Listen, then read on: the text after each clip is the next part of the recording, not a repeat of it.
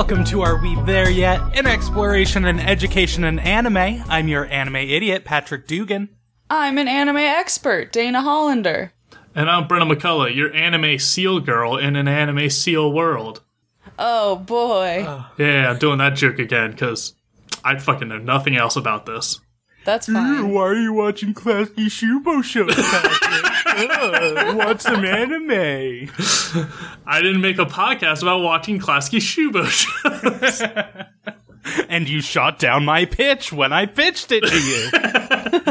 It's just so ugly. So what do we have going on this week? This week we're watching a recommendation from Vince from the Kame House Party podcast that I was on, and we ran the promo for a bit. When Doug and I were on that, he recommended one show called Blue Submarine Number Six. And when I looked it up, I had vivid flashbacks from my childhood, and I just wrote it down immediately. It's like a sleeper soldier code word, and as soon as I heard it, something reacted in me, and I just like, all right, I guess we're watching this now. I know nothing about it, despite those memories. Excellent. Yeah. I mean, Blue Submarine Number 6 is such an activation code. Exactly. Like, for that's a show. True. You got color, you got number in there, you got like a proper noun. It's good. So, I'm going to presume neither of you know anything about it. No. Nope. That makes sense. I remember there's like some sort of seal aquatic creature. Thus, my As Told by Ginger reference at the top of them. Yes. But yeah, after looking it up a bit, apparently the manga actually originally came out in 1967. So, right in my wheelhouse of topical. A little too recent for you. I don't like digging into this new kid shit, but... Bringing back the Charlie McCarthy dummy from the 30s. It's a real thing. And yeah, so it was in like the 60s and then got like... re-released in Shonen Jump in the late 2000s or late 90s, so like a nice 30 years later, and then they turned it into an anime. So the natural life of a manga, yeah, just write a story. Prolongated for 70 years. That's what One Piece is going for. Yeah, fair. No gaps there though. They just want to go the distance. I mean, Oda said in theory it's wrapping up. Like. In theory. He said it's wrapping up, but God knows what that means. So we'll get back to it. We just hit the halfway point, so we're like, winding down. Like, kinda. He said he's about 60% of the way through at the current story. Fuck you. It's 1,000 episodes and 1,000 chapters on the manga, and he's about halfway, a little over halfway. This is his Sagrada Familia. It will not be done until a century after he's dead.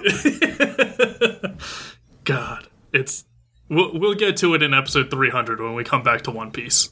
When we're out of everything else, but One Piece is still going. The anime industry has completely died. It's collapsed. We don't want to watch One Piece anymore, but frankly, there's nothing left. It's all we've got. We're in a media desert. We're gonna find out about Chopper's doctrine. Mm-hmm. Oh, God. He's a podiatrist now. He's specialized. There is an 80-episode arc, didn't you see? It was just him going to medical school again. It's probably my favorite. I love these intros where we know nothing about the show and just tangent like wild. I love marine biology. Hey, that's something. Aquarium. Jellyfish? Oh, God. Let's get into this. Let's get into this submarine. Batten down the hatches.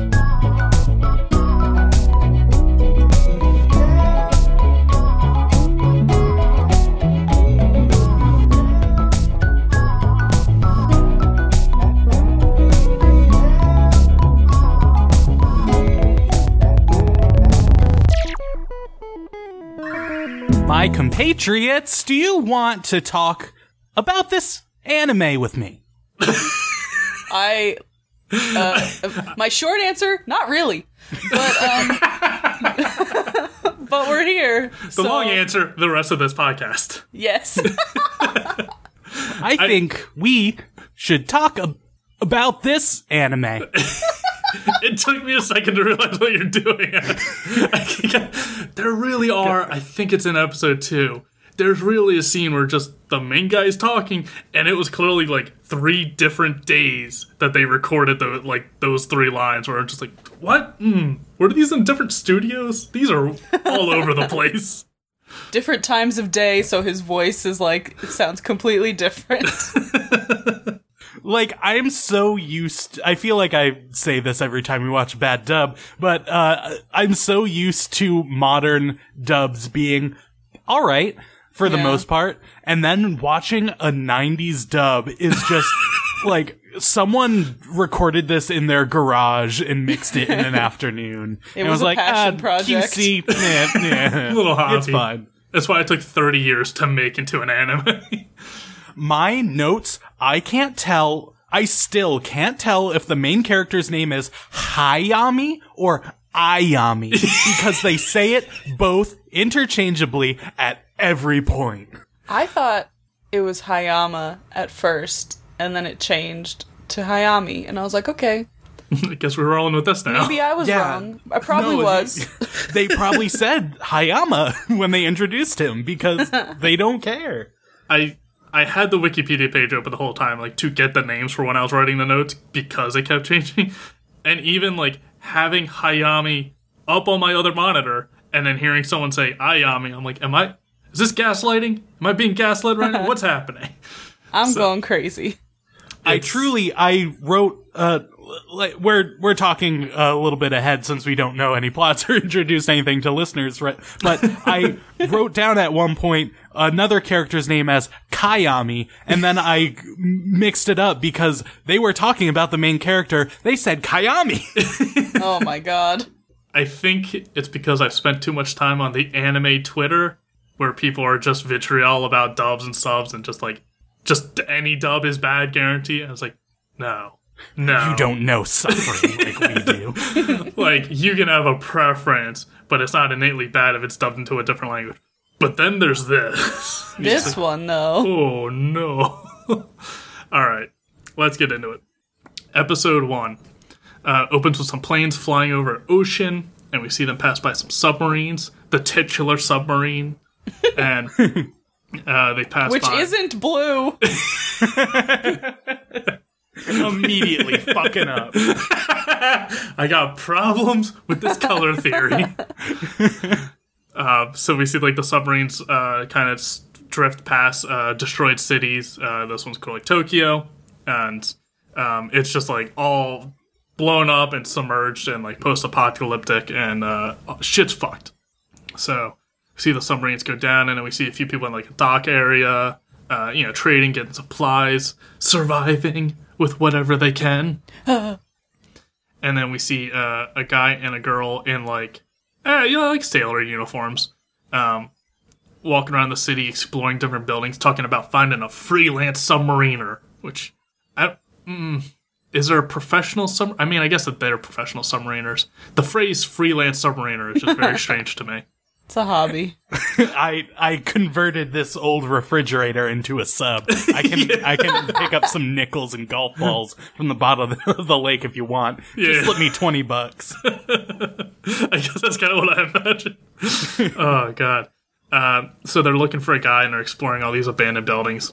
And the girl walks around the corner and bam, gun on her face. Turns out it's the guy she's looking for, but he ain't willing to work with anyone easy. He's troubled. He's an asshole. Yeah. He's got all He's hot. He's got that going for him. I only do jobs for money. Oh, what an asshole. Okay. What a piece of shit. No, we get like, she looks around and there's like bottles and like broken needles and a bunch of porno mags strewn around. So he's in his vices and he's trying to escape from something. He's running away. And he basically just looks like the main character from Outlaw Star, but without red hair. That one really stuck out to me. That's a reference you guys get, right? Right? I'll look it up right now. It's not important. And we find out the girl's name is Mayumi Kino, and she asked Tetsu Hayami to come back to the Blue Fleet 6. So I guess he worked with them before, and now he's freelancer, so she wants him back. They're trying to fight a guy named Zorndyke, who appears to be we see his picture on some of the magazines strewn about, So it's like, yeah, Times Person of the Year magazine, and it's like Professor Zorndyke, and it's just like, oh. And then the Hayami says like, oh, this is all his fault. Why would I want to go after him? It's like, oh. Mm. So it's like, did he go from like Times Person of the Year to a war criminal? What happened here? Weird to see him on a magazine, but eh. And she says like, oh, come on back. The captain's an old friend of yours, and like, you know, we know you've been itching to get back into the game. It's like he's got beer and drugs. He seems fine. And he said, like, he kind of shoves her off and just like, get out of here, leave. I want nothing to do with you. And she still stays there, and while he's talking to her, he starts like monologuing. I kind of zoned out for it. He just like, I do my own thing, and I, you know, why should I play this like mundane game of like, you know, search and destroy this? And I was like, I'm kind of just tuning out here because he has a stereo on, and he's just making it louder and quieter while he's talking. And I was just like, this is... Which is about as good as the audio design gets in this show. The whole time I was just wildly distracted by that, so I kind of tuned out to what he was saying. So we see, what's her name? Kino and the other guy whose name we don't get till the third episode, return to the boat without him. I'm sorry, he gives his code name, which is Mega Mouse. That's so all I exclusively called him Mega Mouse, because why would I call him anything else? That's his true name. So they head back to the docking area in their ships, and we cut to a sub tracking something along the ocean floor, or, you know, cliffside floor, wherever. It's not the ocean, per se. And something's going after Blue Number 6. They're not sure what, but they're tracking it while it's tracking Blue 6. And then we see little ships / creatures, wasn't sure at this point, come out of the just big old white blob that's floating in the ocean. It just shoots out these like 6 little capsule things. So we see them, the Blue 6 division at their dock, loading up on supplies and stuff and trading with everyone that we saw earlier. And then all of a sudden, we see these 6 little creature things shoot out, and they ain't little. They're big old, like, mech robot submarine things. But they're all, like, rusty and kind of crab-like. And Spider-esque. And, whoo, baby, that early 2000 CGI. Mwah. Just... This show reeks of Code Lyoko, and it's perfect. Code Lyoko said it all. Oh, fuck, it does. Oh, boy. And, yeah, so these big, like, crab robots jump out of the water and start attacking everybody. And they're just playing, like, it's clearly, like, a recorded voiceover of just an old man saying, like, mankind is a plague, and, like, through my work, we will salvage the planet and, like, rebuild life and all this, you know, just very philosophical, mad scientist sort of dialogue. And we see, while Kino's, like, running back to the ship with Mega Mouse. I already forget his name. It's Mega Mouse. It is Mega Mouse. Okay. Forget the other name. That's his Christian name. It's Mega Johnson Mouse. I don't know why he made his middle name Johnson, but sure.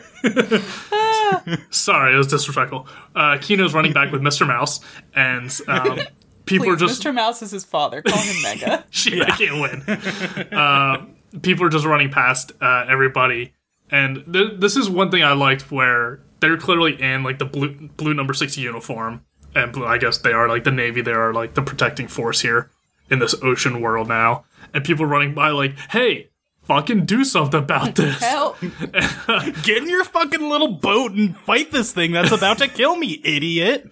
Because we've seen a lot of anime where, like, some big devastating thing's happening and, like, the main character hero is running towards it, and everyone's just like, oh, excuse me, sir. It's like, no, that's, like, look at his hair. That's the main character. If I was a person in this attack right now, I'd be like, yo, fucking get on it. I don't want to die. So everyone's running past them, and they're trying to get back to the submarine.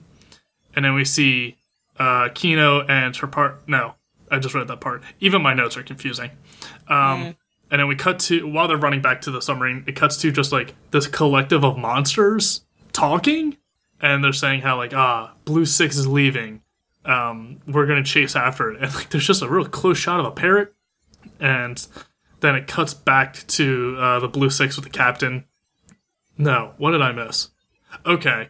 I couldn't tell you, honestly. This is some real mumblecore-ass shit, so the narrative is... Like, we don't get what the objective of this, like, whole war is fighting towards until, like, mid-episode 2. So, like, this is about as coherent as the movie itself. I apologize for my notes and for this show. So, there was the big battle. I skip over the stuff that's all visual because we don't want to talk about that, so my notes get very confusing very fast.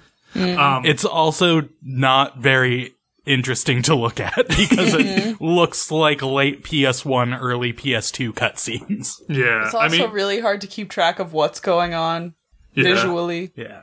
I mean, they attack the city, the submarine leaves, I guess. It came out in like late 90s, like, or like the 2000s. Yeah, this was 98. So, like, it could have been made on a PS1 for all we know. So the robots start attacking. Everyone loads up on the submarine that can. They go under. They have some sort of an ocean battle. And as Blue 6 is escaping, we see another submarine that was tracking the enemies follow behind and being like, "We got this, Blue. Get on out of here." And they're like, "Thanks, pal." So the Blue 6 just is able to escape while the other guys handle it, the cleanup. And then on Blue 6, we see the captain greeting Hayami, and they're saying, like, Hayami says the Phantom Ship is coming, so, ooh, ghost pirates. Huh. And then they get into their ships and fight the Phantom Ship, I think. Yeah, God, I really fucking gotta take better notes. Yeah, the Phantom Ship is the monster ship with the, like, parrot and the shark thing. Yeah, when we cut away and saw the monsters talking, they're on this ship, we find out. And they're chasing after Submarine Number 6. And we see they're getting ready to go into a battle again, kind of, now in the ocean and further away from the city. And Hayami takes the lead. He's like, I'll handle this. I'll take the front. And Kino's just like, shit, okay. And hops in the back. So we got the co-pilot and pilot situation. And then we see Kino says they fight. She fights for her city because it's underwater now. So she's got a vendetta against the monsters. Which makes sense if they destroyed the city. So we see them fighting, another fight sequence with the robot ships, and right as Hayami finishes them off, we see one of them, like, shoots out of the water and crashes on land after he destroys it. So they surface as well, and Hayami gets out, and he goes over to the ship, and we see a cork kind of, like, unscrew from the ship, and just this big old ball of ooze slimes out, and... as we see the slime falling off the creature, we see it's this, like, yellow and gray sort of water girl that has, like, penguin markings on her and reminds me of a seal for some reason. Mm-hmm. Yeah, so, what are the fish people in Zelda called? Because that's the vibe. Zora. Yeah, very Zora-esque. Unless it's in Wind Waker, and then they turn into bird people for some fucking reason. That's the Zelda podcast. We'll get to that one later. So he sees this, like, seal girl kind of come out, and she's, like, writhing around, like, struggling. It looks like she's having trouble breathing, which makes sense if they're a water person on land. And Kino takes the gun out and she's like, all right, let's finish this one off and get on back to that battle. Hayami, who's the rugged, tough guy, lone wolf, doesn't care about anyone. He's like, no, let me save my girlfriend. And it picks up the I've known her for literally 0.2 seconds, and I would do anything for her. She is an entirely different She has species. Titties. I can see them. I can't her see yours. I'm on her side. Bang. Titties. Yeah, it's like a seal creature, but then she's just got, like, weird small pink wings on her chest that just barely cover the nipples for 30% of the series. And, so she's, like, writhing around trying to catch her breath. And he scoops her up and starts taking her to the ocean. And while he does, she latches into him and bites him. But once he's able to get her back to the water, she's kind of, like, chills out and stabilizes. And just screams. Like, this weird, super big mood. Just lets out this weird, like, really high-pitched scream. And then just kind of swims off. And then we see, like, the sky rumbling. And it's kind of glowing. And Kino's like, it begins. I was like, what? What begins? So are we fighting the ocean and the sky? Was this not the beginning already? Had it not already started? If this is the beginning, I want to get off this ride. It's not getting better. And then we see the weird white blob thing that was in the ocean start fighting the Blue Six again. Like, you know, not sending out drones anymore. It's fighting it itself. And when they shoot, we find out in other episodes, the Blue Six shoots like an Emzine missile into the blob that gets rid of the weird organic barrier around it. So the blob is just like a shield around the weird aquatic mutant ships. And behind it is this crazy mutant whale-looking thing called Musicas. And so they start fighting that, because fuck the whales. We see the whale... This is one of my favorite parts. We see the whale do a backflip to dodge the missiles.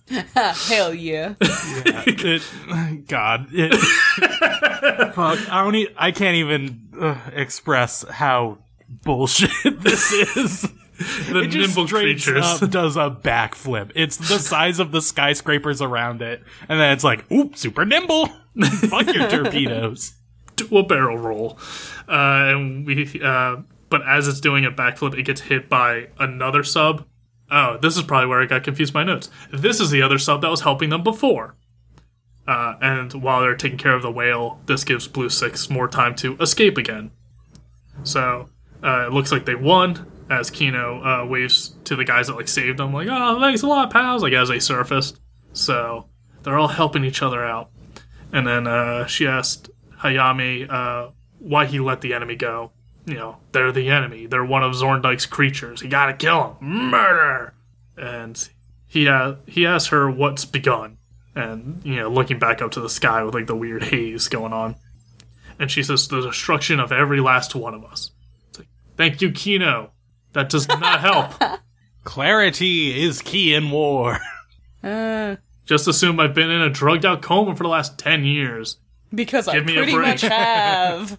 Throw me a fucking bone here, Kino. And then we cut to the monsters all cheering, and the leader, is this like shark-looking creature, says like, "Well done, Blue Six, but now they'll be careless," and hits some sort of button. And I don't know who will get this. But the leader sounds exactly like King from Owl House, and I can't take this show serious. Not that I could before, but this definitely broke this character for me, because it sounds exactly like him. And yeah, that's episode 1. Okay, this is probably going to be really bad. I don't know what happened, so here we go. No, I will not... Fully... my performance after yours will be similar because I don't know what fucking happens. Yeah, like the first episode, you could like tell what was happening. You could follow it a little bit, like a little bit.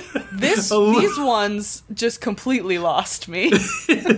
Yeah, because they're like, okay, let's introduce the overarching narrative in episode 2. And it's like, maybe lead off with that so we know what the fuck you're trying to say. Because right now it's nothing. Yeah. But so we see a dog and it's barking, going crazy, so it knows something's up. It knows something's gone wrong. Oh. And we, like, pick up right where we left off, and, I guess it's the blue... Is it the Blue Submarine Number 6? Yes. They're being attacked by more torpedoes from the thing, from the Phantom ship. I put the big mech thing, the one with all the furries on it. I also love real quick. Anytime they cut to the Phantom ship and show all the monsters, just the monstrous sound effects. The monkeys. The fucking canned chimpanzee noise that is in like every 90s Nickelodeon show. Oh if they're supposed to be animals that would live in a like holy a world wholly consumed by water, why would there be monkeys? Why would there be chimps? I pray to God someone has some sort of copyright or trademark on that chimp noise, because they gotta be making bank. Yeah. From this one alone, where it's used 40 times, any time they just show the enemy.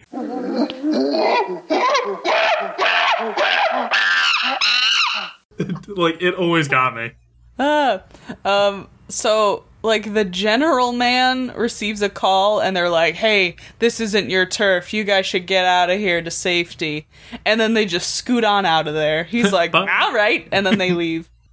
And then that like ship that stays fires on the enemies, but it like doesn't work out. And then the ship goes down. Yeah. I saw the good guy ship. I saw it as kind of like, get out of here while you can, we'll hold them off, and they sacrifice themselves. Yeah. Who gives a shit? Yep. No one will mourn for this captain we've known for 10 seconds. I don't even know if we got his name. Nope. Probably not. We didn't get the main characters' names. Yeah, I don't even know the name of, like, this general man on the Blue Submarine Number 6. Captain. Yeah, sure. So we see a bunch of those like seal girls, and they're all birthed from those mech things, and they all kind of like help each other, like they all live in a hole and they're like midwives for each other. I don't think they were being birthed. I think they were like salvaging the bodies from the destroyed ships. So I think this is how that's where they live. Yeah. I can't know what's happening, about the clarity of the show. Because if we say something wrong, that's our interpretation. They didn't give us enough clarity to say otherwise. That's fair. Yeah. But she, like, so the one we saw, she has red markings. All of the other ones have blue. That's how you can tell the difference. She's got special eyes. Yeah. She pulls one out, and I think it's dead. And then she, like, has a little freak out, and she, like, remembers Hayami helping her out of the thing. And then, hold on. They're going back to the base.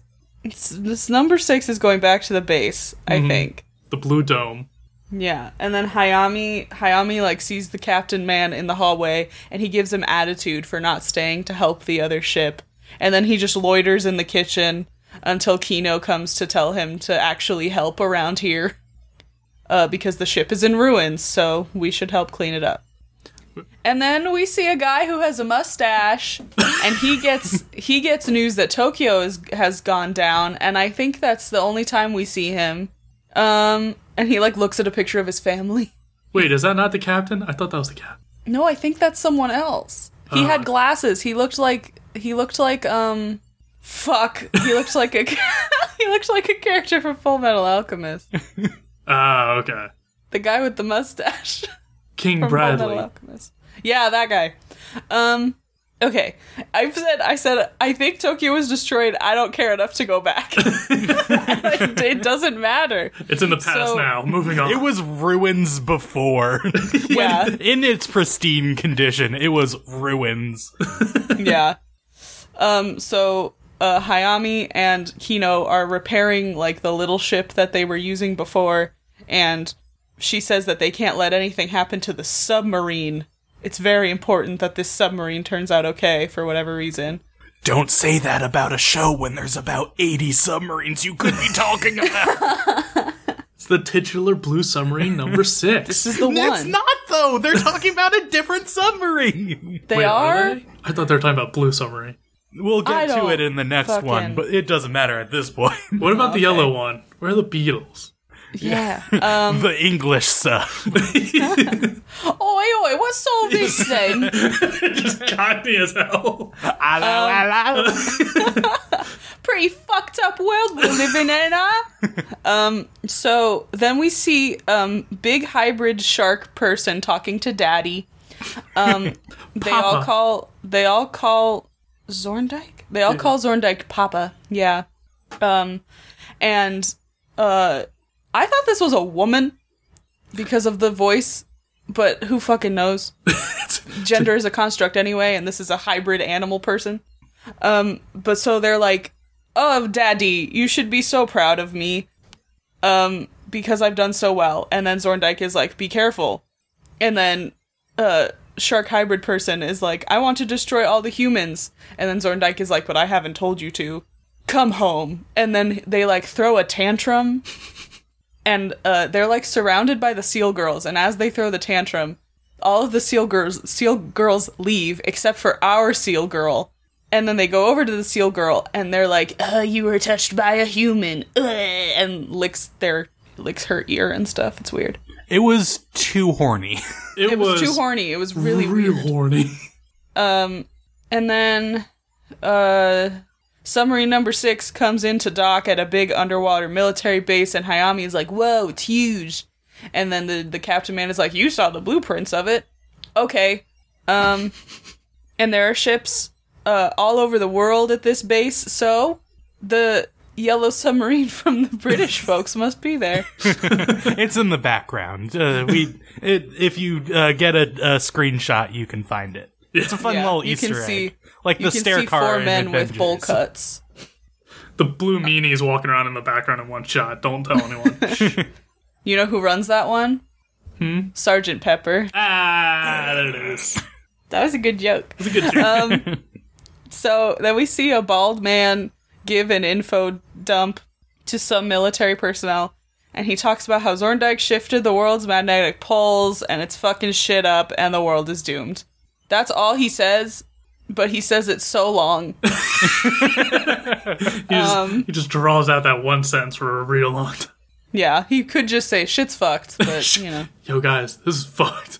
Yeah. Real quick, in this in this meeting and in like other scenes, we see them smoking constantly, which I feel like is a terrible idea if you're underwater with a limited air supply. That's a good point. Yeah, we're pumping pure oxygen in here. Yeah, so, maybe don't light a flame. Please stop. So they talk about the plan to attack Antarctica because that's where Zorndyke is like stationed. I guess that's where his stuff is coming from. Mm-hmm. That's where his magnetic pole reversal machine is. Yeah. And failure isn't an option because if they do fail, human life is doomed. And then the Atlantic Admiral, she's put in the Zoom call. And she's like confident about the Atlantic's abilities. And then Zorndyke takes over the feed. Nani? He got the password. Shit. It was 1. Password 1. And then he asks her if she's religious, and she was like, I was until you messed everything up. Now I need to not have faith, I guess. And then he talks about how much humanity sucks and that mankind would be destroyed at some point anyway, so he's just accelerating the process. What's so wrong with that? And then he, like, the feed goes to static, and the whole room, like, all of the people in the room are just like, hey! We want to keep talking to the villain. He had some interesting points. Maybe we should let the world be consumed by water. He's so charismatic, he swayed me. I do love, though, he's like the big bad guy. He's just like someone's drunk uncle on vacation in the Caribbean in like a Johnny Bahama shirt and like a straw hat. Like, he's chilling. He's fine. Yeah. So we see some folks on the dock doing some stuff, including Mr. Mega Mouse. They, like, ask him about Hayami. Like, they're like, oh, what's his story? And he's just like, I know his story. And then we don't hear any of it. It's an interesting one. Too bad I'll never tell. He truly did not know, but he's like, I want to seem like I'm on the inside. Yeah, I super know. Yeah, we go way back. It's a secret, though. I can't tell you. Is that where he gets the name wrong? It's like, yeah, I know Kayame. Ugh. Oh, maybe. Just, like, that'd be funny, huh? He's pretending to know him. That's too smart for this show. Then we see, like, some guys getting a ship ready, and then there's a little girl in a ship. I don't know what she's doing at all. And then she, like, hears the seal girls are like sirens and they sing. So she hears them singing and she gets really upset about it. Yeah, she's just a human sonar machine that shows up in 2 scenes and plays no other factor. Yeah. So because I have the Wikipedia page open, I'm looking at it. It's like main character Hayame. Basically, like, he's the protagonist and he helps the Blue Fleet. That's it. Kino, 18-year-old girl that recruits Hayame. This 10-year-old girl has, like, a paragraph of, like, a description of, like, what she is and, like, what she does. And it's like, who? What? Because it's not in the text, so they have to put it in the wiki. Maybe it's in the manga, and the anime just did a really bad job. That's what I'm thinking. I guess she's important. Yeah. But so Hayami and Kino are walking down a hallway, and Hayami is upset that the plan is to destroy other people. Does that make us any better than Zorndyke? And it's like, yeah, dude, he wants to destroy the entire planet. He's evil. Like, yeah. Bruh. He wants to destroy the planet. And then some guys walk by with, like, what looks like a warhead, and he's like, warhead, fucking stupid soldiers. And then one of them gets mad at him, and he's like, you're selfish, Hayami. He's not, referring to something that is in the warhead-looking thing. And Hayami rushes over to it and pulls back the blanket on top of it, and we get a glimpse of this nasty hybrid fish guy. And boy, what I wouldn't give to see more of this! I got some good news. This is interesting. There's a movie called The Shape of Water. Oh, yes. I was waiting. I was like, when is The Shape of Water reference coming in? When do I get to see this man's ass? You got a sweet boy named Abe Sapien waiting for you in a series called Hellboy. Both sea creatures played by Doug Jones. Mm-hmm. This fish hybrid man, he's the only person to have made it back from Zorndyke's lab alive. Mm-hmm. Cool. And they say, that guy tells Hayami, he's like, it's your fault that this happened to him. His name is Katsuma. Whatever. And then we see that little girl, the special little girl with her special ears. She's like wandering down this hallway and crying, and Kino is like, what's wrong? And she's like, I heard singing. And Kino is like, oh, like the dolphins? And she's like, no, dolphin song is yellow. This was black. And I'm like, oh. She got synesthesia. That's fun and cool. Why are you telling us interesting things about interesting people and then giving us this garbage about Hayami and Kino? And then there's explosions. They're under attack, and the big phantom ship rolls up. They want to destroy the base. Action ensues. Attempts to fight back and whatever. They're trying to open the gates, but the doctor man is like, don't open the gates.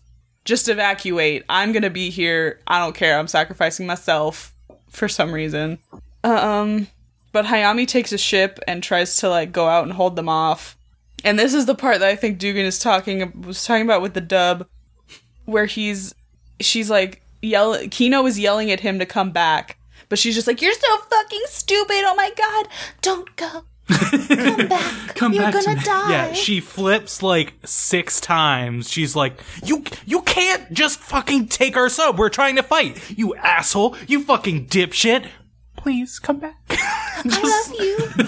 The emotional changes in those 2 sentences go from like 8 different places, and it hurts. Yeah. Ugh. So she's mad. And then he's fighting, and he, like, remembers the fish girl, and he's just like, oh, is she here now fighting me? Ugh. And then, he keeps attacking, the base is falling. Zorndyke zooms in to the, bald man again, Skypes in, and he's like, hey, this was all inevitable, my friend. They apparently know each other. Will we get backstory on that? Probably not. Yeah. And he's like, oh, this was all inevitable. Just accept defeat. Give up. And then the big phantom ship sends big missile to the base. Big boom. Explosion. And then Hayami is alone. I don't know what happened here. He's like alone in his ship, and then he like sees something sinking down, and he looks horrified. And then he like uses the escape whatever, and he's like on a thing floating in the ocean, and she sees the fish girl, and that's it. Yeah. That's what happened. Is that right? I feel like with the little girl wandering around crying, if I saw like someone crying and I lived in that world, I'd be like, yeah, I get that. Like, I wouldn't even I'd be like, too. Yeah, what's wrong? I mean, everything. All. I live on a submarine at the bottom of the ocean because the Earth is destroyed. Why do you think I'm crying? I'm 10 years old and I'm used in the military. Yeah. How are you, Kino? What's going on with your life? Wanna chat? What are your hobbies, dipshit? You got what boy troubles? What do you like to do? I just want to see the little girl like smoking a cigarette with a glass of whiskey, like, fuck it, world's ending anyway. Just so jaded. I'm not gonna make it past 10 years old. My lungs won't feel this when I'm dead in a week. That would be hilarious. Oh, God. Okay, let's cap this off with, let's wrap it up. My favorite episode. So, Hayami is... I need to pause here and write down the characters' names because they are written so many fucking different ways in my notes. I just need a consistent Hayami. And what's a girl? She shows up once in this episode. Kino. Oh, Kino. Yeah. All right. Perfect. Cool. Okay. So good to go. We see Hayami adrift in the water, and just the shittiest voiceover. Like, we cut in between like him drifting in the water, and you can hear the ocean. And then when this voiceover comes in, it just cuts to silence because they couldn't fucking layer over the voiceover over the ocean. So it's just, I didn't do it. It wasn't me. It's just fucking so bad. Okay. So, talking about like, oh, I didn't do it. He's adrift at sea. And we get flashbacks to him joining the Navy, and it's him and his buddy, fucking what's his name? Who cares? Being like, oh yeah, we're joining the Navy. We're gonna fight back. Ha ha. Oh, did you check out this photo of Antarctica? There's like palm trees and stuff there. We gotta go check that out. And they go to Antarctica to scout ahead. They see the Phantom ship. They crash. The partner dies, and Hayami ejects and lives with guilt. So that's where we're at. As he's about to like drown in the ocean, the fish girl swims up and saves her. And he wakes up on a piece of wreckage from the blue base. Yeah. Yep. Cool. So he's like, oh, great. I keep ending up having to be saved in the ocean. Moody. I'm so emo. I mean, it was twice, but okay. But the fish girl is there, and she brought a fish for him to eat. And he's like, oh, I saved you, so you saved me, huh? I'm gonna eat your friend the fish here. Haha, that's just a fun little joke because you don't speak English. That's just for me. So that's that one's for me. So yeah, he's just rambling about, why did Zorndyke do this? Blah, blah, blah. And he's just like camped out. The fish girl's just watching him. Just a lot of meandering.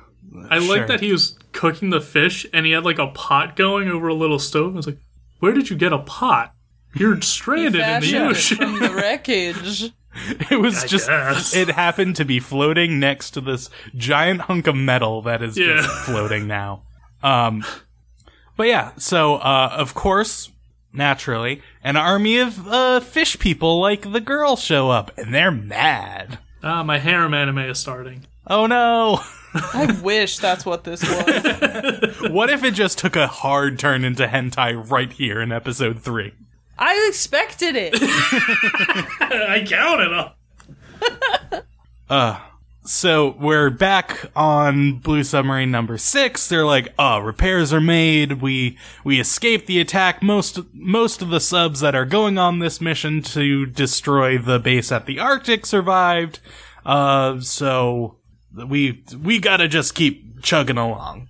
And we see Kino is sad that Hayami is presumably dead, and Mega Mouse is like, oh, fuck that dude, he sucks. Sure. Cool. Great scene. A lot of context. Okay. He's right. We see, as they head towards the base, the mutant guy in the tube is mad. And cool. All right. I'm bouncing because we just get quick flashes to scenes that are like, here's something. And it provides no additional info. And it's like, cool, great. Thanks for that. So, they drive the sub. They go on a little road trip to, a sunken nuclear submarine. and they're like, okay, so this is our payload for the mission.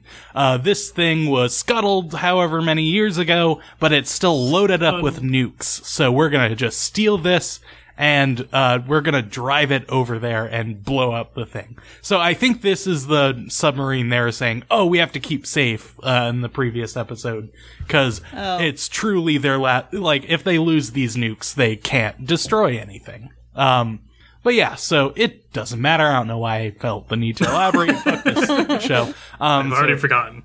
So Hayami is about to be killed by all these fish people, and a big whale friend shows up. It's one of the whale things that they fought in the first episode, but it can talk and it's friendly. It's like, I am the sage wisdom of this show. You saved a fish girl, so you are the only hope for humanity. You chill. That's like the only note I have for this episode of like, mysterious telepathic whales. Where would we be without you in our stories to progress the plot? Delicious. I love a good trope. Is that on the bingo card anywhere, Brendan? It should be. I've seen it at least in 5 other anime. But yeah, so he's like, pop up into one of the holes in my head and I'll give you a ride. I hated this. Oh, fucking triple nightmare. But as they go through, he's like, so yes, I've give you my backstory. We were given sentience, and we're told to destroy, but we thought about it for like a minute, and we're like, why? So then we stopped. Nice. Cool. It's like making a robot that can feel things. It's like, why the hell would you do that? What a terrible idea. But like, he's like, okay, so we were bred for war and we were giving sentience by Zorndyke, and then we just one day went, wait a minute. Hey, hold on. Hey. I think he was saying the early prototypes like him gained consciousness, but the later ones, they like bred it out of them. Like how early PS3s had backwards compatibility, and then all the rest ones didn't. He's an early PS3. Perfect. Thank you. Now I understand the show. There you go. The prisoner dilemma. I got it just from that. Cool. Okay. But yeah, so we see Street Shark in the Phantom ship, and he's like, the fish people saved a human, those traitors. We also have nukes now, I guess. Time to destroy the humans with them, cause they're their own creation. Ironic, huh? Sure. Ha ha ha. So we see Blue Sub Number 6 it's at Antarctica, it's going through ice caves, making its way downtown. I was thinking that. Faces passing its homebound. Yeah. And they're like, oh, this an enemy whale is coming up on us. We gotta get ready to attack. Sorry, I'm. I fell asleep toward the end of this one. I can't help you. No, I know what happens, but I. In the whale, fuck. Just, this is so insane trying to parse out. Okay, so in the whale's backstory, we learn that basically they figure out Zorndyke, right. Wait, no, fuck me. No, this comes later. Fuck. Okay. Okay, you so. You can tell it in any order, it and doesn't I would matter. Just be like, okay. So basically, they figure out, Zorndyke doesn't really want us to destroy humanity. He wants us to see, there's a sentient race of things. Maybe we should learn to not try to kill them, even though this dude fucking bred them to kill us. Okay, so it truly becomes the prisoner's dilemma of, okay, everyone wants to kill each other, but the answer is you just don't kill each other, and then you'll be fine. Who'd have thought? So the sub sees the whale coming that has Hayami's trying to return him, and they're like, alright, let's fucking murder this thing. And they fire missiles, we see, like, explosions above the water, and then just a very dying whale. Just blood spraying out. Like, listener, pause our episode. You need to go see this scene because it truly doesn't make sense. They fire torpedoes. We get like two very small silent explosions, like on the surface, just like pow, pow. Cool. And then just a fucking massacred whale of just they didn't want to animate this thing getting blown up. So they're like, okay, let's cut some corners and here, have some gore. And it's like, okay, great, cool. Now we're in the corpse of a dying whale thing. Oh, God. I mean, hey, I wouldn't want to animate this either. I'd be fine. I don't blame them. But just the way this cinema came together, it's just dog shit. Because that's what it is. Yeah. Cinema. I truly get the sense that they're like, hey, we should make this a movie, right? Oh, no, this thing sucks. Chop it up. We need to give people breaks. You gotta pause it. But the whale is like, oh, return to your people. I'm dead now. And dies. Take her to the moon for me. So Hayami goes back on the ship. Kino takes a mini sub out to get some. We completely glossed over that their mini ships are called Grampuses. Absolutely forgot about that. Entirely forgot. This show, solid comedy gold like that was ignored until minute 50 because we can't fucking make out what's happening here. But Hayami gets back on the ship and he's like, stop the attack, we have to talk to Zorndyke. If we just talk to him and be like, ha, we figured out your riddle, the war will stop. And the captain's like, interesting. Fuck you, I have a nuclear sub, we're gonna ram this thing into the magnetic pole of the earth, and that's how we're gonna save humanity. And Phantom Ship is like, alright, let's fucking kill some dudes.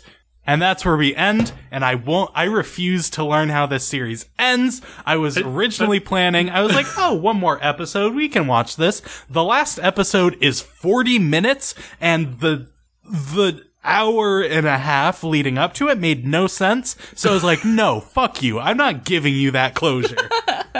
I mean, if we want to just go right into it, I watched episode 4, because... why not? See, I do want to know how it resolves. Like, I need to hear it. I refuse to watch it. So, oh, okay. Brendan, can you please bring it home for us? So quickly. Kino and Hayami go to Antarctica and find out it's like the Savage Land in X-Men. It's like a tropical paradise because of things. And okay. Great. I think Zorndyke created a machine that dug down into the Earth's core. And, like, that's where the heat is coming from to make plant life. It there's a machine going down into the Earth's core. And at the core of that machine is Zorndyke's heart. Because he opens up his shirt and there's just a big black hole where his heart is with all these machines going into it. So, his plan was to reverse the poles on the planet. He didn't do it yet, but that was his plan. And that's why they're trying to stop him. Turns out it was a bluff because he doesn't have enough energy to actually do it. But he was going to trick the world governments into using the nuclear warheads to trigger the reaction. So if they blew it up, they would have caused his plan to initiate and ended up killing themselves. And then he just has a bunch of other creatures on this tropical paradise land that are land-based. They're not water creatures, but they can also breathe in the water. And then he brings Hayami and Kino to this tree where it has 3 women growing out of it. So there's just tits on this tree, and he doesn't acknowledge it. Like, the tree is never spoken about, but it's clearly important. This is my breast tree. This is where we get the milk. This is my best breast tree.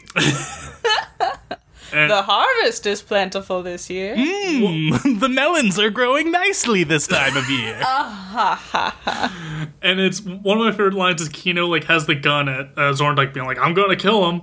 And Zorndyke's like, you just have to learn to live together with these new creatures. And Kino's like, no, they started this shit by attacking us. Fuck them.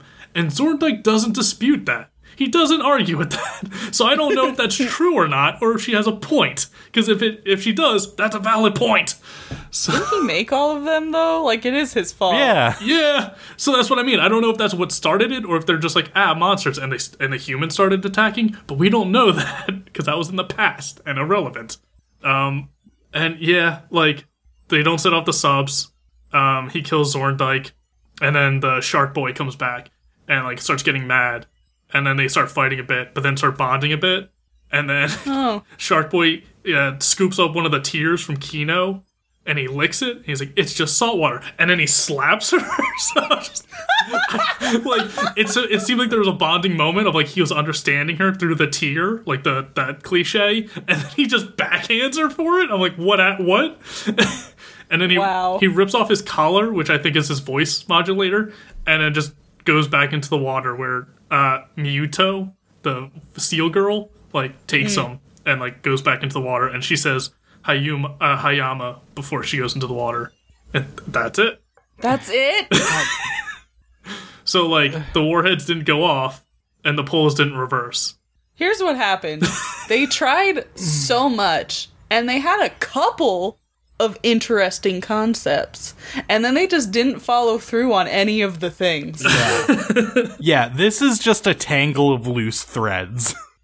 I will say it was one of the few showdowns I saw with the main character and the evil scientist, where they're going back and forth about, like, philosophy, where it really feels like Zorndyke's whole spiel was, like, unraveled, and, like, at the end of it, he's just like, yeah, I'm crazy. Like, it's like, you seemed like you had good intentions for a minute there, but by the end of that conversation, it seems like you just embraced the full mad scientist thing, huh?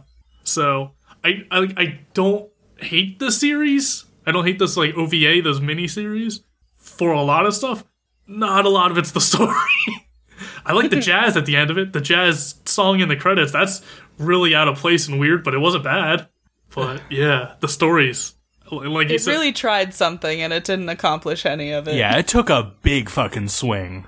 Like you said, I don't know if there's a lot in the manga that they just had to, like, condense or just left out, or it's just not in the manga either, or what. But, like, yeah, they fucking swung for the fences, and I really feel like this series would be, like, an inspiration for a child. Like, if a child sees it on Toonami in 2001, and, like, their mind is blown, and then they become an animator themselves and start drawing stuff, and then they see it when they're 30, and they're like, oh, no. Dang it. My hero. My inspiration. Yeah, it's garbage. I mean, it's certainly not the worst thing we've watched, but because it's so condensed, we get all the madness of, like, a 20-episode series in 4 episodes. I'm sorry. I just googled it. This anime is the inspiration for Deep Blue Sea. Whoa, crazy. Is it? No. Okay. Like, see, I don't. That's not out of the realm of possibilities at this point, because when I looked it up, like on the Wikipedia page, like there's like reviews for like the manga's terrible, but then like there's a bunch of like awards and stuff saying like the anime is one of like the 70th best anime of all time. I'm like, who's reviewing this? No. Who are these people? Like, this is the first time, I mentioned it like a couple episodes ago that I wish I watched the dub on something. This is the first show I had to pause and switch to the sub for episode 1 because like, it was truly incomprehensible. Some of the dialogue is mixed so poorly, you just can't understand them. A lot of what the monster people were saying, they're so modulated and, like, trying to be edgy and cool, you can't hear what they're saying. So you need subtitles. But I got through episode 1, and then I was like, I need to just tune out because I need it to be in English because I can't. I can't. The king shark thing, it has rings on its finger that say fucking dub. What? Yeah, dub life. I don't know. I don't know what to say. His name is Verg. Yeah, this was weird and bad. Did we ever find out why the shark's name's Verg? No, but apparently his name's Verg. I just learned his name is Verg. They don't fucking say it. It's This is clearly an ambitious project that certainly tried. I'll say that. So I guess we aren't there. No. Okay. This one wasn't very good. Hey, fair enough. Thanks for the recommendation, Vince. I pray you don't listen like to this. I don't know. Oh, like you recommended, I don't. If you do, I'm so sorry. Whoops. Like going back, I kind of hope this is I watched this forever ago and I thought it was great, but if I go back now, not so good. But I don't know. With this being ranked like the 70th best anime, whatever the fuck they gave it, like I get panning and stocking things of like, what? Yeah, this is so not for me. This is so designed for someone else. This is someone else's perfect show. This is a lot of people's perfect show if it has like accolades and stuff, but it's just such a dog shit show. Most of the accolades I've seen were praising like the animation. The CGI is rough. That's definitely dated. But like the animation and the music, I can't say like the voiceover the quality. Like this one was rough. But like I guess the set pieces, I don't know. They were praising stuff that definitely wasn't the story or the quality of the dub. So yeah, I assume no one has any. Maybe they have like nostalgic love for the dub, but this is just objectively bad. So I like even separating it from the dub, like I watched the first episode mostly subtitled and it still didn't make sense. It was still bad. I feel like this is just fish version Neon Genesis Evangelion. So we tried to go something huge, but we only had 4 episodes to do it. It's like oh, and the friend that gets captured and then comes back as a fishman, he helps escort Hayami and Kino to the Antarctic and stuff. And like that's the only thing he does. He like waves to them in the ocean and then swims off. Goodbye. See ya. So like thank you. So like they're definitely setting him up for way more than he needed to. Yeah, it's yeah. Like I said, I've seen a much worse, but I've seen much better too. Yeah. Well, we made it through. Here we are. Here we are. Woo. What we got going on next week? I'm surprised it took us this long to get here. This was the first anime I saw that I was definitely too young to see. This is definitely something that was on Toonami when I was like 6, and I would see it at like friends' sleepovers. I was like, this isn't quite for kids. I don't know. It's a cartoon. I don't fully understand. I'm 6. Ooh, but titillating. Yeah, we're gonna watch the first 3 episodes of Bo-bo-bo-bo-bo-bo-bo. It's not where I thought you were going with the. You were too young for this anime. Okay. I haven't seen it since I was about 6, so we'll see how I mean it in a week. Yep. From what I remember, it felt like Rave Master plus JoJo, so it's gonna be a fun episode. A happy medium. I'm excited. If there's a show you would like us to watch, you can send your recommendations to us arewethereyet@gmail.com or reach out to us on Twitter and Instagram, arewethereyet on both. You can find me on Twitter and Instagram at Mr. Patrick Dugan. You can find me on Instagram at Queen.Weeaboo and on Twitter at Queen_Weeaboo and Queen_Weeaboo art. You can find me on Twitter at ABTSBrendan. It stands for Almost Better Than Silence, which is a video game podcast I do. We've had Doug on before. We've had Vince and Aaron on before. And sometimes I stream on Twitch. Thank you to Camille Rui for her artwork, and thank you to Louis Zong for her theme song Stories. You can find all of Louis' music at louiszong.bandcamp.com. Thank you, and we hope you'll join us next week as we learn to live with anime. I actually can't live with this one. Yeah, no. I don't want to live with this one. And humanity now.